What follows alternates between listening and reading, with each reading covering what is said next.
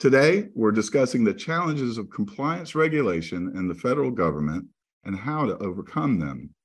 Uh, joining us today is someone intimately familiar with these challenges, Nick Graham, Senior Solutions Architect for the public sector at Skyhigh Security. Nick, welcome. Great to have you here. Cal, thank you for having me today. It's a pleasure to be here. Awesome. Well, let's let's start with some background. What is compliance regulation in the federal government? You know, it's a great question, and it's really it's a great place to start. Compliance regulation in the federal government refers to the set of rules, guidelines, and standards that organizations must follow honestly to ensure that security and protection of sensitive information for cyber threats. In the context of cybersecurity, though, compliance regulations usually provide a framework for organizations to manage and protect their data and information systems and ensure that they meet security standards. Yeah, and obviously this has been in the news uh, recently. The Biden administration released a national cybersecurity strategy that calls for mandatory compliance with federal standards. What are the implications for agencies and organizations that have to comply with these regulations? Yeah, you're right. And, and really, I got to tell you, I'm glad to see that the administration is really starting to take a focus on that. The, the National Cybersecurity Strategy, which Biden released outlines several mandatory compliance requirements for federal agencies and organizations. These regulations are designed to strengthen the nation's cybersecurity posture and protect against cyber threats and attacks. You know, the implications for agencies and organizations that have to comply with these regulations are really significant. They will need to invest in resources and infrastructure to meet the required standards and ensure that their systems and networks are really secure. There will be a need for the increased training and education for their employees so that they ensure that they're really aware of what the cybersecurity risks and how to mitigate them. You know, those organizations will also, though, they'll need to conduct regular assessments and audits to ensure that that training is working and that they are compliant with those regulations. But when you look at it on the other hand, when non-compliance could result in significant consequences, including financial penalties and reputational damage, it means that there needs to be additional things to happen, like failure to comply with these regulations could leave organizations vulnerable to cyber attacks and breaches, which could result in data loss, theft, or even worse. Overall, though, the mandatory compliance requirements outlined in that national cybersecurity strategy represents a significant shift towards a more robust and proactive approach to cybersecurity, which I believe is crucial in today's rapidly evolving threat landscape. Yeah, you're so right. I mean, a lot of people are saying this is this has been a long time coming, and uh, you know the voluntary um, requirements just weren't working. Agreed. What What are some of the challenges of protecting data and uh, complying with uh, with federal regulations? Uh, that you know that really that's a great question. And when I'm talking to my clients, I, I hear variations of that kind of question all the time. But one of the most significant challenges is the sheer number of regulations that federal agencies are required to comply with. The volume of regulations established by the federal government makes it challenging for any agency to monitor and comply with all of them. So, another challenge is the lack of resources that agencies have to dedicate to compliance regulations, basically doing more with less. Compliance regulation, though, requires a significant amount of time, money, and manpower and many agencies simply don't have the resources to devote to it. Another significant challenge is the complexity of those regulations themselves. Many regulations are highly technical and difficult to understand, making compliance challenging for agencies that are not well versed in the subject matter. Additionally, though, regulations can change frequently, and agencies must constantly update their compliance procedures to ensure they are in compliance let's unpack that uh, for a minute. So, sure. why do these challenges exist to begin with? Sure.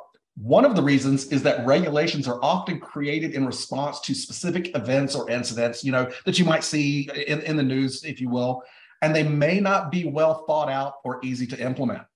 Additionally, though, regulations are often created by different agencies and departments, leading to inconsistency and confusion. Another reason is that compliance regulation is often viewed, quite honestly, very often viewed as a burden rather than a benefit. Many agencies view compliance regulation as a drain on their resources rather than a way to protect the public and the environment. Yeah, it's, it's a burden until something happens, right? Exactly, exactly right. Uh, so, um, what can be done uh, to address these challenges? Sure. One of the possible solutions, though, is to leverage technology to simplify compliance regulation. Security software, for instance, can help federal agencies identify and monitor compliance requirements, then track the compliance metrics and automate a compliance process, a remediation process, if you will. This can help reduce the burden of compliance regulations and ensure that agencies are in compliance with the latest regulations. Additionally, providing more resources to agencies, such as more funding for additional training for staff, can help improve compliance outcomes. But finally, accountability is the crucial piece in ensuring compliance. Agencies should face significant quant- uh, consequences, in my opinion, for failing to comply with regulations, including fines and penalties. This would go a long way, in my opinion, to ensure that agencies prioritize compliance regulations and take it seriously.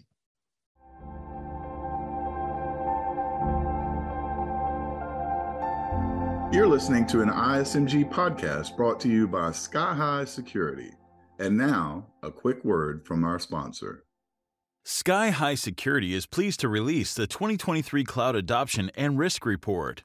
Since the global pandemic, more and more organizations are relying on the cloud to manage their remote and hybrid workforces. Whether your organization has a 100% remote, hybrid, or on site work environment, sharing data in the cloud will continue to grow exponentially. Cloud security needs to evolve at a pace to handle the complexity of monitoring and controlling data flow and persistent challenges like shadow IT. The new reality from a security perspective is that not only do organizations need to know where data is going in order to protect it, but also where it's going in order to keep it from being exfiltrated. Download the latest report and findings and discover the right approach to securing data in the cloud, a top down approach that focuses on the data itself rather than the traditional bottom up process of starting from where it is stored. Check out skyhighsecurity.com today.